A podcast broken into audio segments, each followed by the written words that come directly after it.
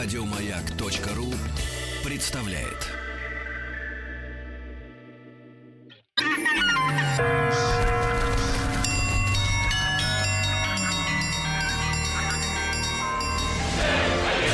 Русский мир. Истоки.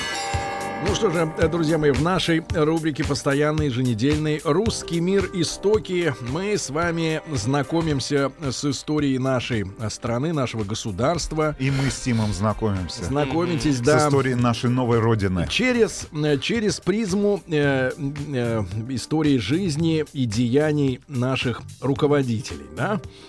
А Вот. И сегодня праздник хороший. В общем-то,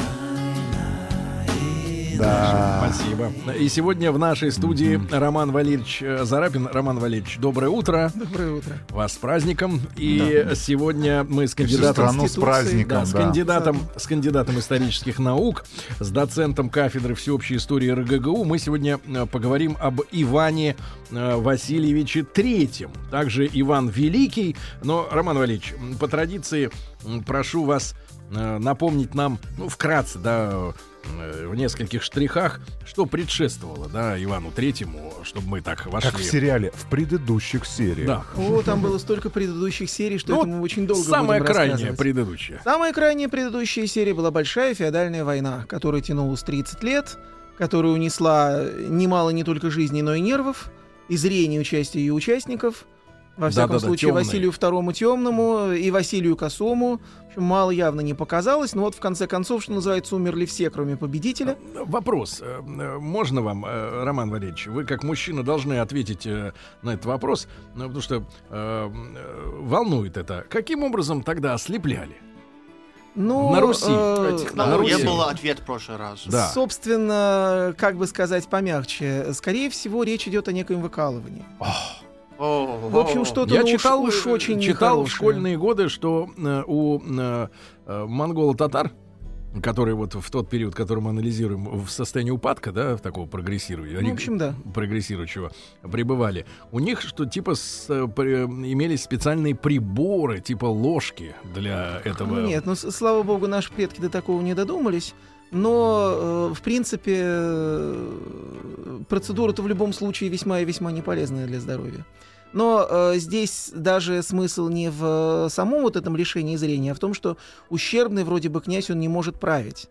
То есть, лишая его э, каких-то, так сказать, возможностей, его тем самым отстраняли фактически от правления. Ну, человек увечный с точки зрения средневекового общества, он вроде бы не мог быть э, правителем.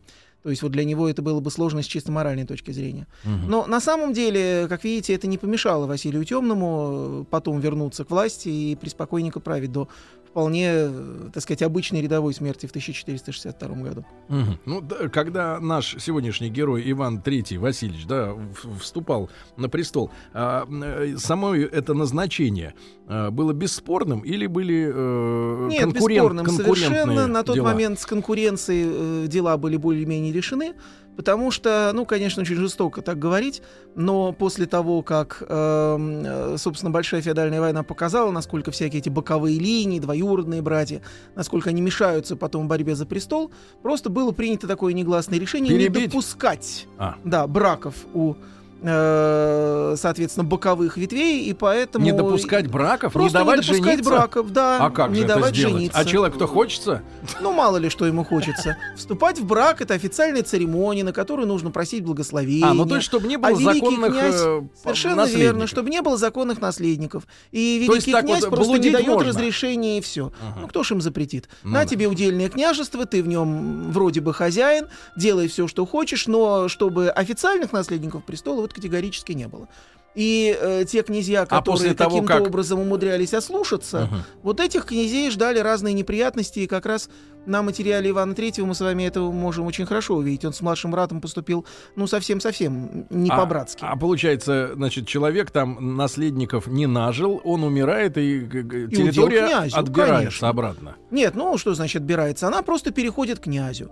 Даже в том случае, если князь нажил наследника, все равно территорию может забрать князь. Э, ну, к примеру, нету духовной, то есть нет завещания. Но если завещания нет, то вроде бы э, князь имеет возможность забрать себе и села, и города, и, в общем, все что угодно. Поэтому очень хороший такой способ. Вроде бы э, феодальной войны нет, а при этом единое наследие сохраняется, и при этом государство никак не распадается. Этих удельных князей их становится год от года все меньше и меньше. Последний вот при Иване Грозном Андрей Старицкий будет ликвидирован. Д- Доберемся, да, доберемся. Да. И вот Иван Третий Васильевич, что-то известно о нем э, в детстве?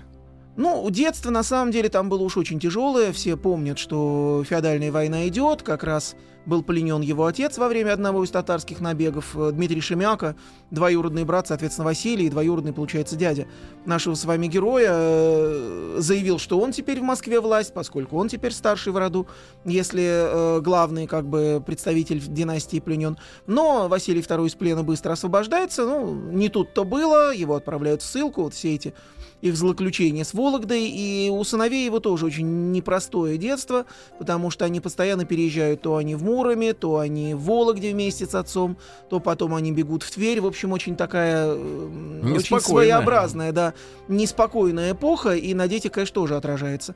Но тут, э, наверное, было что-то и радостное, ну, хотя насколько уж он мог понять радостное и нерадостное. Вот если прочим князьям им официально жениться не очень положено, давайте, нет, никто же вро- вроде как бы не запрещает, то есть нет официального такого запрета, то наследнику великого князя положено жениться. И когда они в Твери оказались, и нашему герою было на тот момент 7 лет, его быстренько сговорили замуж за, э, в смысле, сговорили э, брак его с э, Тверской княжной.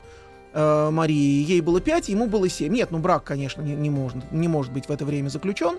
Вот, но ничего, э, дождались, пока им, да, пока им исполнится сколько-нибудь приличное количество лет, там, ну хотя бы лет 15. И этот брак тут же был оформлен, потому что Тверской князь, сильный князь, эта территория важна для Москвы и для истории страны, и поэтому очень хороший способ прибрать аккуратненько потом Тверь к рукам. Что и будет в Роман Валерьевич, 1485 а вот году. непоняточка маленькая в силу темности нашей. А как же получается, бегал, бегал папаша его, а сын в итоге руководителем стал? Ну, папаша же тоже стал руководителем, потому что в 1453 году померли неожиданно все. Ну, точнее, не то чтобы прямо А- все. а Что может. неожиданно. Ну, как неожиданно. Но сначала умирает бабка э, Ивана Третьего и мать, соответственно, Василия тянет за собой всех. Софья Витовтовна, да, но она была в очень преклонных годах, ей было 82 года, по тогдашним меркам это очень-очень солидный возраст, Но а потом буквально через какие-то считанные недели очень быстро умирает тот самый Дмитрий Шемяка, который оставался единственным конкурентом э, Василия II в борьбе за А он московский почему престол. умер? А вот Есть кто ж его подозрение? знает? Ну, как подозрение? Как всегда в средние века, главное подозрение это что-то он не то съел. Потому что травили они друг друга очень так сказать, часто не стесняясь ничем. И вот по поводу первой жены, вот той самой Тверской книжной Марии, первой жены Ивана Третьего был разговор, что ее отравили. Ну, доказать это, как вы понимаете, очень тяжело, но вот применительно к 16 А в веку, каком же применительно возрасте? жене уже Василия э, Третьего, Елене Глинской, тут уже сомнений нет, что да, действительно передозировка каких-то очень нехороших веществ, э, введенных в организм без ее собственного согласия. Это во сколько лет ее уморили-то? Ну, ей было лет-то, в общем, не так уж мало, но ей было за 25 где-то. Получается, если она 42-го года примерно рождения, ну, да, где-то лет 25, наверное, было. Ну, вы так говорите с Около такой того. интонацией, что, мол, типа, пожить успела. Нет, ну, по, средне, по По, средневековым по таким меркам, меркам, может быть. по средневековым меркам это возраст, в общем, не такой уж маленький, потому что она все-таки 17 успела ему детей. родить э, детей, она, э, в общем, явно как бы не принимала такого участия. Ну, типа, пора и э, честь да, знать. в политике. Да, друзья мои, Ну, короткая да, реклама, и мы вернемся к нашему разговору.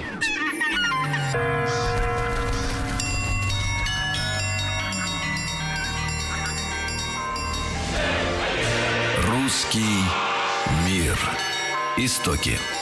Друзья мои, итак, с Романом Валерьевичем Зарапиным, кандидатом исторических наук, мы сегодня э, говорим об эпохе Ивана Третьего Васильевича, он же Иван Великий. Если вы э, что-либо читали о Москве, знаете, есть колокольня Ивана Великого, правильно? Ну, вообще правильно она называется колокольня Иван Великий. То есть это не, не его, собственно, колокольня. как Ах, не его колокольня. его Нет, имени. колокольня не его. Но, э, скажем так, связь есть, но связь не Мы непосредственная. доберемся, доберемся до связи, да. А, Роман Валерьевич, итак, э, давайте вот, э, так сказать, убили ее позже, правильно? Девочку Ну, эту, да. Лену, Лену. Вот. Но пока они, значит, э, э, поженились, да, в 15 лет, оформили все отношения, да. В ЗАГСе. А, Эти все умерли. Шемяка умер, правильно? Не Ну, это Шемякин, произошло не Шемякин умер, до. а А, Шемяка. Внезапно умер. Другой умер. Да. Вот. И, соответственно, э, конкуренция исчезла как бы сама собой. Ну, условно говоря, да, если исключить Ой, ну, яды. Конкуренции было много, на самом деле. Там не только жены, там очень много всех вмешивалось. И бояре имели свой собственный интерес, и дворяне уже лезли в политику очень активно. То есть время было Погодите, все равно тогда были дворяне уже. Конечно. А как они появились вот физически? Вернее, по какому указу дворяне? Ну, чисто технически указано не было, потому что мы можем только по источнику судить. Впервые дворяне вообще упоминаются еще в XII веке. Первая Уже? история, да. Первые случаи, когда они упоминаются в тексте, это рассказ об убийстве в 1174 году Андрея Боголюбского.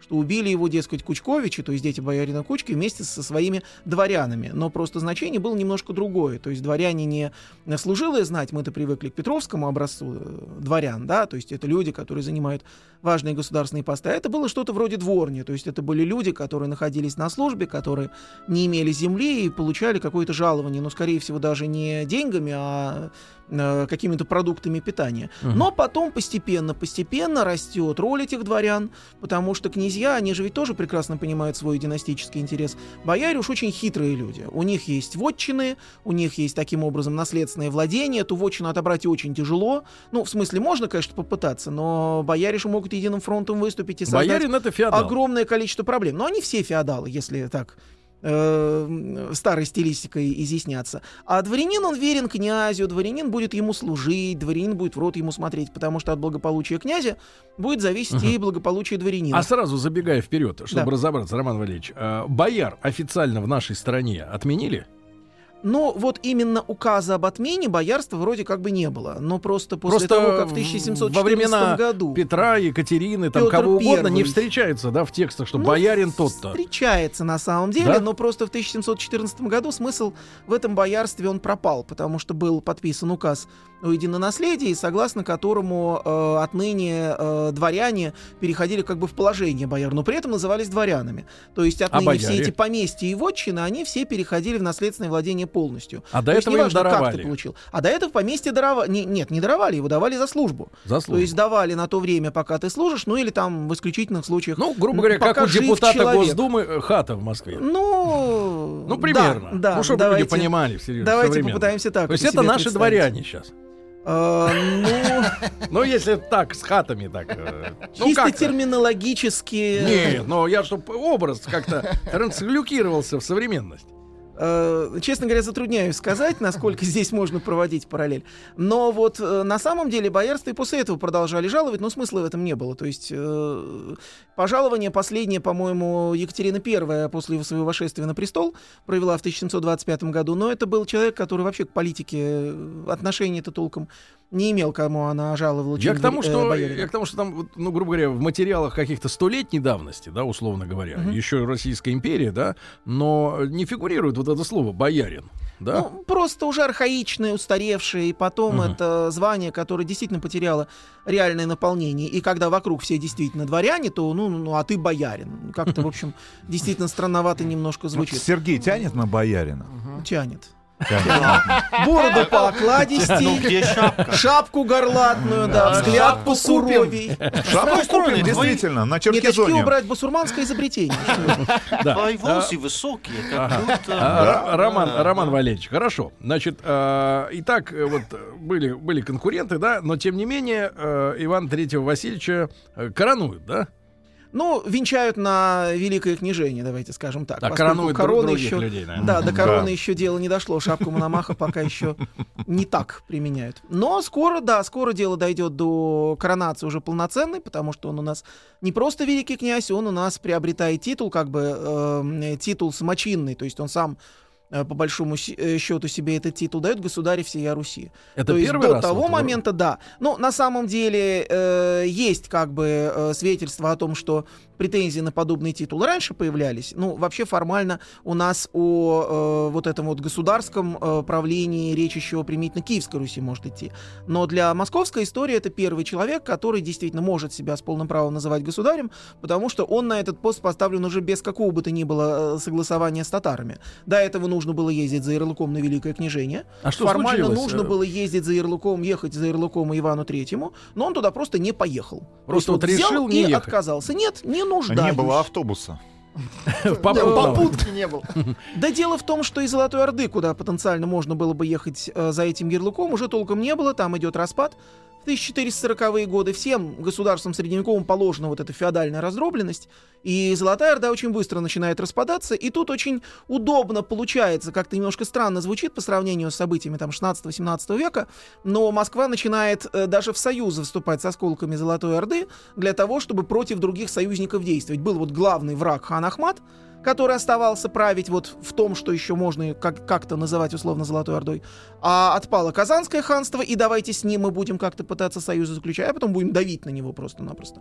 Было Крымское ханство, с которым потом огромное количество проблем было и при Иване Грозном, и вплоть до Екатерины II, тоже с ним союз заключают, ну, он, правда, не, не такой, может быть, оказался прочный, как в случае с Казанью, но тоже нужны союзники, вот мы этих союзников приобретаем. Ну и тем самым бороться против хана Ахмата, а все рады, и Москва, которой не нужны эта иго, и осколки этой Золотой Но Орды тоже нужны. Остальные э, русские земли, да, входящие вот в это в единую Русь, они не были против назначения, ну, условно говоря, э, Ну, так Ивана формально Третьего? он был московский и всея Руси. То есть разговор о том, что это некоторым образом э, правление это московское, а какое отношение, к примеру, Тверь имеет вот к процессу э, смены э, правителей в Москве. Но, конечно, была огромная проблема Новгорода, который совершенно не желал подчиняться никакой Москве, и который проводил свою определенную политику, который пытался сыграть то на польско-литовской стороне, то каким-то образом к Москве, э, пытался приблизиться. Но там действовали две партии, промосковская и пролитовская. И вот эти партии друг, друг с другом боролись. Совершенно невероятно. Там вече без скандала ни одно не А обходилось. экономическая судя по подоплека независимости Новгорода в чем э, тогда была? Но у него на самом деле связи торговые были и с одной стороной, и с другой стороной, потому что, как известно, в Новгороде было Ганзейское подворье, и потом разгромит Иван III, не нужны конкуренты э, вроде бы ему, но это в основном привоз вещей, связанных с ремесленными э, производствами, то есть это ремесленные изделия туда привозят. А хлеб, который в Новгороде родился, ну, явно хуже, потому что все-таки север и достаточно холодно. Э, Хлеб возили, конечно, в основном из южных регионов не каждый год, то есть, наверное, не каждый год в этом была нужда. И таким образом вот экономически можно было пытаться как-то на этом э, на этом поиграть. Но вообще это же натуральное хозяйство, то есть э, обычному крестьянину, где бы в какой бы пятине новгородской он ни жил, ему-то, в общем, было практически все равно, кто и откуда будет возить хлеб в город. А в городе преобладали как раз местные бояре, которым э, важнее было даже не столько экономическая самостоятельность Новгорода, сколько вот право самим на вече решать все дела. И приход Москвы сюда означал, что вече закрывается, и в этих боярах никакого смысла нет. Конечно, они не могли на это согласиться. А если мы говорим все-таки вот, э, э, значит, московский и всея Руси, то на, на тот момент, да, когда Иван Третий воцарился, э, граница наша какая была вот государство? Очень Примерно. разлапистая граница. Нет, очень разлапистая граница, потому что не было вот как бы единого такого куска, э, который можно было бы назвать московским княжеством, и в котором не было бы каких-то полунезависимых территорий. Но очень быстро проблема решается, потому что Иван III, продолжая политику своих предшественников, того же Ивана Клиты, о котором мы когда-то говорили, он начинает просто земли покупать. То есть Покупать. вот он в 62 году становится великим князем, в 63 году он берет и покупает Ярославское княжество. То есть Просто Ярославский князь просто взял и взял его и А продал. каким Да. образом так просто покупать столько? Ну, можно же, во-первых, убедить местного князя в том, что ему очень выгодно было бы эту территорию продать. Мгм. Но э, московский князь-то обладал очень средствами очень приличными.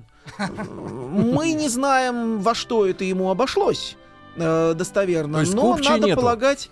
Ну, вообще, как бы сам факт э, покупки и продажи это же родственные дела. То есть я имею в виду, что это все равно все Между собой. представители, да, представители династии По-семейному. Рюриковичей. По-семей- Да, потом он Да. купит Ростов, еще чего-нибудь Друзья мои, приобретет. итак, взял, да и купил Ярославль.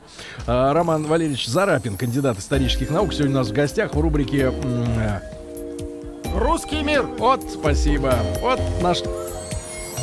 Друзья.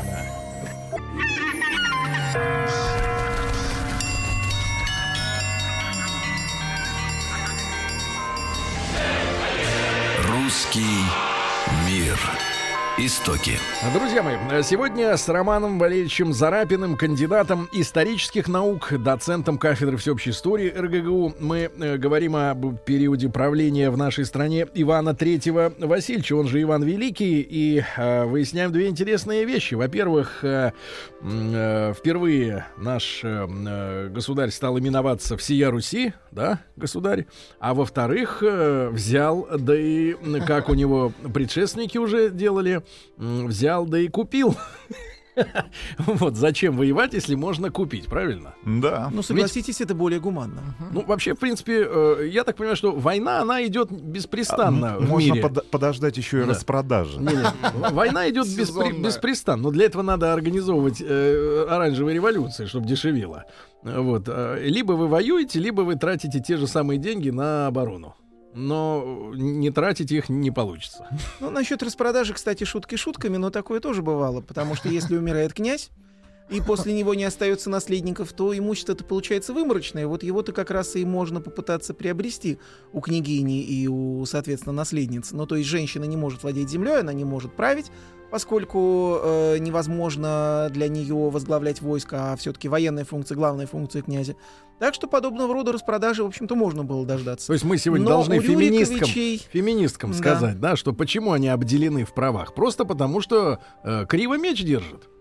Ну, криво меч держит, плюс еще разные претензии франкских королей, потому что в «Солической правде» когда-то еще в шестом веке было написано, что э, женщина не может э, землей владеть. Ну и хоть на нас вроде бы не распространяется эта э, правовая норма, но я имею в виду на восточноевропейские А они как территории, но все равно определенное, определенное влияние, конечно, европейских норм есть. Мгм. Ну как, ну точно так же женщина вроде бы с военной точки зрения э, Вы очень хорошо должна, сказали. Да, Очень хорошо, Роман Валерьевич. не их, должна их э, нормы распространялись и на нас. То есть они тысячами лет нам внушали, что женщина это не человек. А теперь, значит, они перекрасились. Нет уж, ребятки, мы принципы не меняем. Ну, женщины в русской политике всегда играли большую роль, потому Да. что ту же самую Софью Витовтовну можно вспомнить, или уж, если на то пошло, вторую жену нашего с вами героя. Э, Это Софья Зоя Палеолог. Она, конечно, свою определенную роль и весьма немалую роль в истории нашей А, страны э, сыграла. Роман Валерьевич, а, соответственно, если допустить, что Елену Глинскую, да, э, убили, уморили, Ну, то а, возможно, для отравили. чего это могло быть? Кому нужно? Вот у человека супруга, зачем ее травить? Ну как? Или ну, перепутали это борьба тарелки. За влияние. А потом э, мы, конечно, не можем э, этого абсолютно точно утверждать в случае с первой женой Ивана Третьего, но вполне возможно были какие-нибудь кандидатки, которых можно было бы потенциально выдать замуж за Мгм. великого князя, так, кстати, освободившегося. А он Другое горе- дело, что выбор оказался не в пользу этих кандидатов. Ага. Но это сугубо домыслы, то есть мы не можем, конечно, утверждать, что дело было именно в таких А он династических играх. горевал-то сильно по поводу вот ухода. Ну вот не знаю, честно говоря, он был в момент смерти первой жены в Коломне и на похороны не поехал. То есть вот э, Наверное, не сильно. как-то странно это немножко. Но на самом деле он э, во всяком случае любил своего сына, вот единственного сына от этого брака был Иван Молодой в честь отца, соответственно, назвали.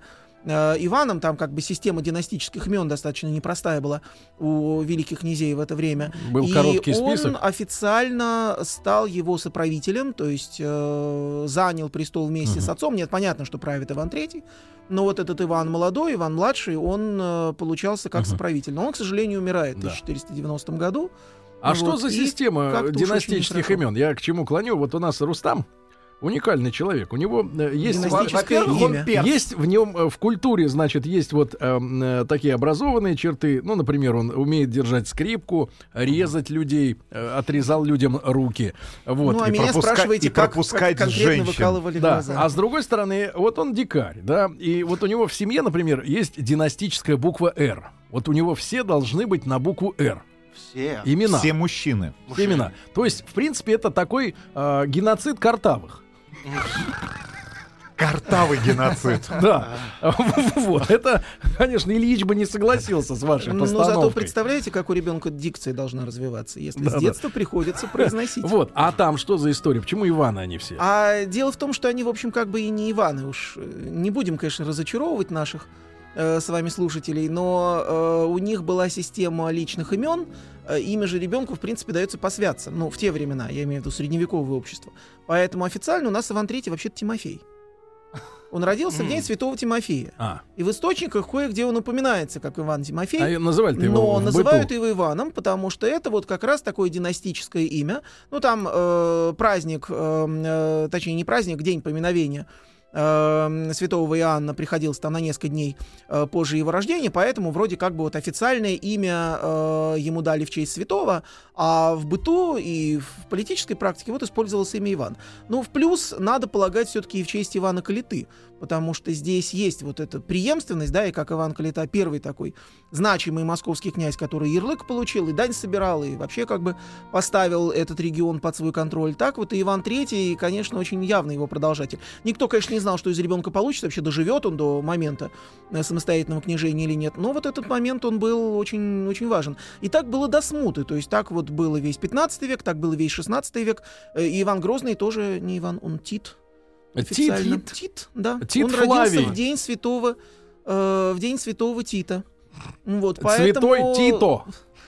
Брос Как Тито. бы Иваны-то они Иваны, но при этом при всем вот такая вот сложность есть. Но это не э, в, в ту эпоху появилось, потому что э, и мы как-то с вами говорили, что у киевских князей у них тоже были имена языческие и имена, соответственно, Да. э, крестильные. То есть вот тот же самый Владимир Монах, он не Владимир Василий, э, Владимир Святой, который красное солнышко. Ну, не Владимир вот он. Ну, так получилось. Да, в книжении, в книжении Владимир, а так официально у него Мгм. имя Василий Да. церковное. Э, Роман Валерьевич, а как же новую-то жену стал себе подыскивать?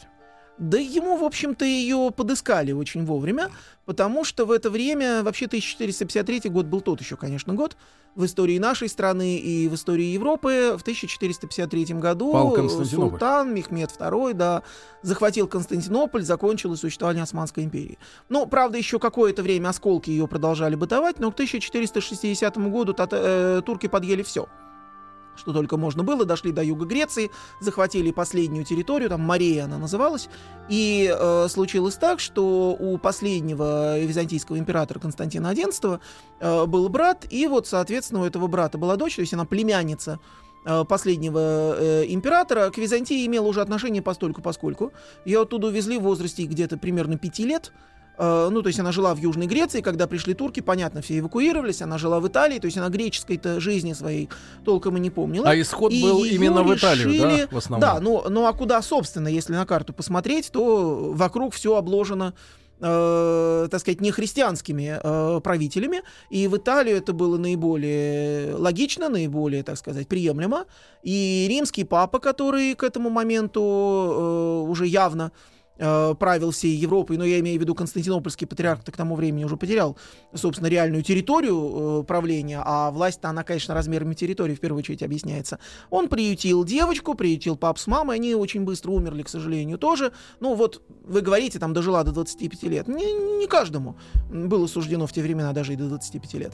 И эта девочка росла где-то недалеко от папского двора, ну то есть я имею в виду, что все время имели как-то ее в виду, и э, был расчет на то, что вот этот брак, инициатором которого выступил римский папа, он поможет э, привязать как бы церковь православную, ну русскую православную церковь, собственно, вот к церкви католической. Это была не первая попытка, была Флорентийская уния 1439 года, в ходе которой пытались э, заставить подчиниться православных иерархов католическому э, э, главе католической церкви Папе Римскому. Получилось не очень, русская православная церковь этого не признала. И вот сговорили эту девочку, отправили посольство в э, Москву, э, написали, приказали написать портрет этой, ну, не девочки, ей уже там было там около 20 лет на тот момент, э, э, отправили этот портрет, Иван III посмотрел, одобрил, и в результате девочку повезли, ее везли через всю Европу невероятно кружным путем. Польша заявила, что пускать не будет, там был в это время территориальный конфликт, поэтому ее, представьте себе, аж через Балтийское море везли в. Москву, вот с тем, чтобы... э, железный занавес такой своеобразный. Ну, А, это не первый раз. Ну, не собственно, последний. нормально, да. Короткий путь, он не, не всегда самый короткий. Простой путь не всегда самый короткий. Ее пять месяцев везли и в конце концов довезли до Москвы. Но девушка оказалась очень себе на уме. вообще официально должен был ее сопровождать, нет, сопровождал, действительно ее сопровождал папский легат э, Антоний. Этот Антоний нес, э, вез с собою крест католический и должен был э, нести этот крест перед вот этим поездом, э, ну, кортежем, э, выражаясь современным языком Софьи, когда она будет въезжать в Москву. Конечно, Ивану Третьему это понравиться не могло, митрополиту Филиппу это понравиться не могло, поэтому Его было сняли с объявлено поезда. никакого, Крест забрали. никакого, его отобрали, его на самом деле отобрали. Крест? То есть отправили вперед боярина, он где-то верст за 30 до Москвы остановил этот свадебный кортеж, ну не свадебный кортеж, кортеж невесты, это как бы не свадьба еще как Брачный таковая. кортеж. И Ну, просто откровенно отобрал этот самый крест. А на крест, между, между прочим, можно посмотреть в музеях Московского Кремля, так он, в общем, там и стоит. Да, красивый крест. э, Большой. Но не наш, но не большой. Ну, э, крест, который несут перед процессией. Конечно, вы должны были э, разглядеть все достаточно хорошо. Но потом А что значит- легенду изобрели, что, мол, дескать, никакого отношения он к Софии вот не имеет. А что раньше значит э, себе на уме она? А, а то, что она сразу заявила, что ни- никакой латинской веры она никогда не принимала, и что вероисповедание у нее по вере отцов. Но понимала ли она, э, я имею в виду рационально она это понимала или чисто интуитивно, что, конечно, в православном мире, в общем, очень желательно не отличаться по вере от э, Товарищей. э, Да, от товарищей, да, от мужа, от своего, во всяком случае. Не знаю, насколько это было важно для Ивана Третьего, но для государства это было важно. То есть э, попытки таким образом распространить латинство на Русь, они, конечно, Послов-то где закопали? Да, кто же их будет закапывать? Наоборот, Смысл? очень хорошие отношения после э, этого брака возникли как раз-таки с Италией, но поскольку уже нет Византии, да, с ней невозможно э, уже поддерживать А к нам, отношения в кстати говоря, беженцы какие-то при доплыв- до- доезжали не до нас? беженцы, нет, к нам поехали очень важные люди, потому что к нам приезжали дипломаты итальянские, ну, тогда не говорили итальянцы, тогда говорили фрязи. Вот все вот эти вот архитекторы Фрязина, они не по фамилии Фрязина, это этническая принадлежность. Ну, формально Фрязями называли всех жителей Южной Европы, то есть там испанцы подпадали бы под это А определение. какая там, этимология Южная Франция. слова фрязи? А, ну, там Немцы на не самом мы, деле... а эти... Не-не, там очень много разных вариантов. Э, Одна из версий гласит, что это вот, дескать, э, слово чуть ли не родственное слову варяги. То есть, ну, на самом деле, нормально же правили когда-то сицилийским королевством. Вот, но там очень длинные споры э, на эту тему. Есть разные версии. Ну, в общем, свидетель из Почему? Фрязина, он итальянец. Ну, в общем, шутки шутками, но Фрязино, оно наверняка имеет к тем итальянцам отношение. Формально это Белые были все штаны, жители Южной куртка. Европы, но поскольку в преобладании это были итальянцы, вот к ним, собственно, и применяли. Их отличали от других европейцев вот именно вот в силу такого культурного значения. И Оливис, э, Фрязин, и Бон Фрязин, вот все это люди, которые приезжали сюда, архитекторы, И э, они Тибон. строили здесь э, много что, и в частности вот добрались наконец до той самой колокольни Иван Великий. Но ее, правда, строили уже после смерти э, Ивана Третьего, но Ну, сразу после смерти. Друзья мои, итак, сегодня в нашей рубрике под названием «Русский мир истоки» мы с Романом Валерьевичем Зарапиным, кандидатом исторических наук и доцентом кафедры всеобщей истории РГГУ, говорим о времени пра- правления Ивана Третьего Васильевича, Ивана Великого. Если нет возможности послушать в прямом эфире на сайте радиомаяк.ру, сделайте это в любое удобное время.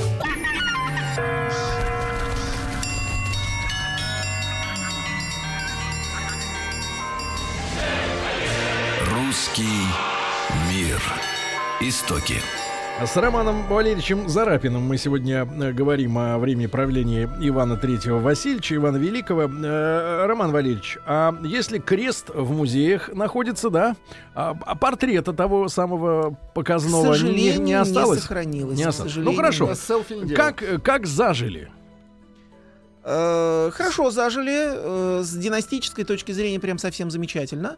То есть у них И мы э, стали называться разным- наследниками Третьего Рима, теперь уже, вернее, Третьим И Римом. это на самом деле придумают чуть позже. Это будет вот при э, сыне э, Ивана Третьего и той самой Софьи Зои Палеолог. Вот Василий Третий как раз эту концепцию воспримет. Там псковский монах Филофей очень вовремя выдвинет ее и будет усиленно доказывать, ну не только Филофей, это как момент государственной политики, что мы вот, собственно, правоприемники Рима. Но то, что она, э, собственно, это женитьба и э, сама Софья дала право пользоваться византийским гербом, вот этим двуглавым орлом, это, в общем, безусловный факт. С тех пор, собственно, все и повелось, и вот на печати э, Ивана Третьего мы можем это, собственно, видеть. А, вот на византийском... действительно э, очень хорошо, потому что 13 детей. Вот хотел на злобу дня спросить. На византийском гербе, э, как и у нас, э, э, значит, э, этот орел держит э, державу, скипетр, сверху корона. Корона. Нет, ну, э, корона-то в обязательном порядке, но э, вот эти регалии, они, конечно, приобрели уже русский.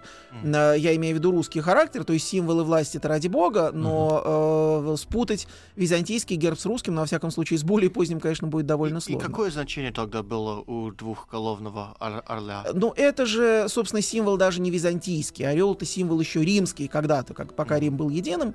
И вот э, момент разделения Римской империи на две части в 395 году, когда умирает император Феодосий I, который хотя бы формально мог править и там, и там.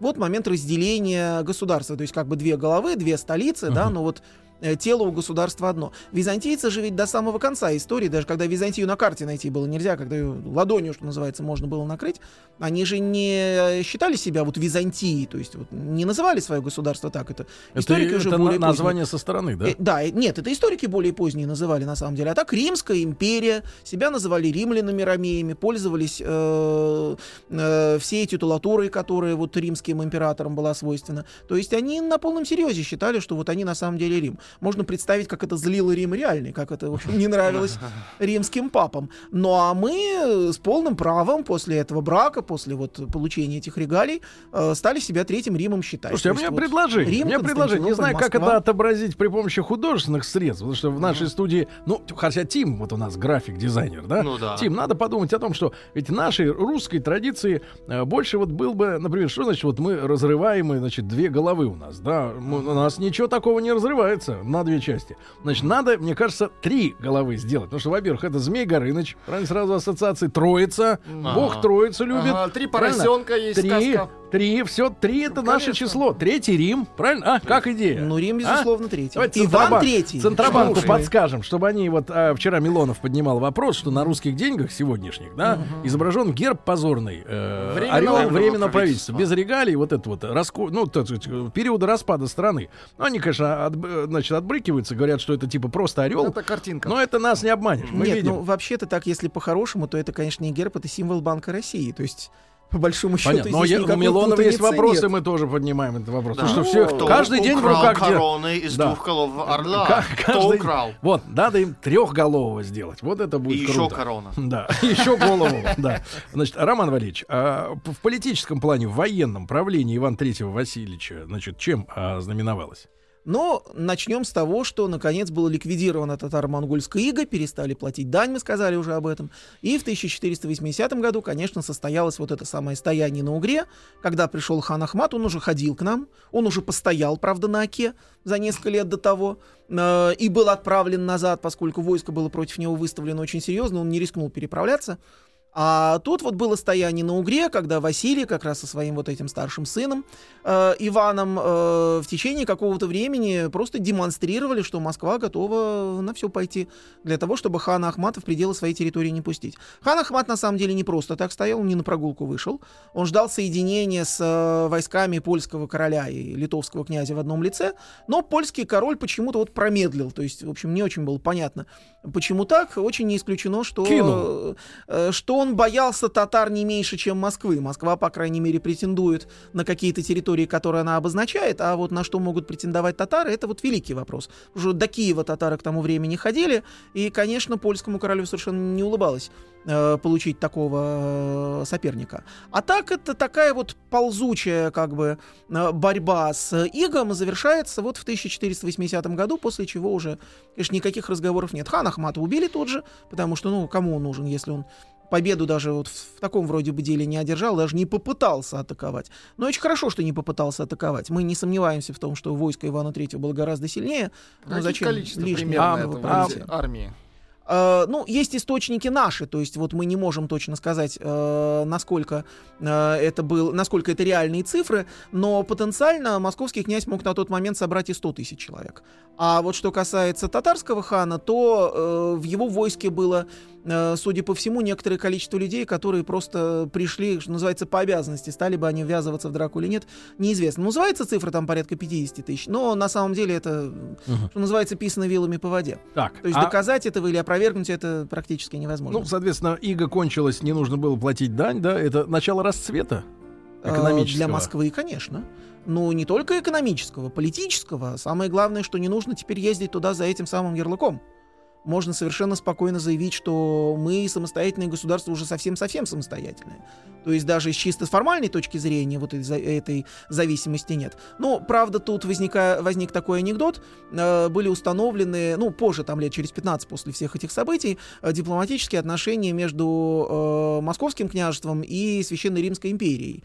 И император прислал, соответственно, делегацию, которая привезла там всякие разные грамоты, и в частности посол, ничтоже сумняшися, предложил э, Ивану Третьему от имени э, императора Священной Римской империи титул короля. Ну, то есть королевский. Нас признают королями.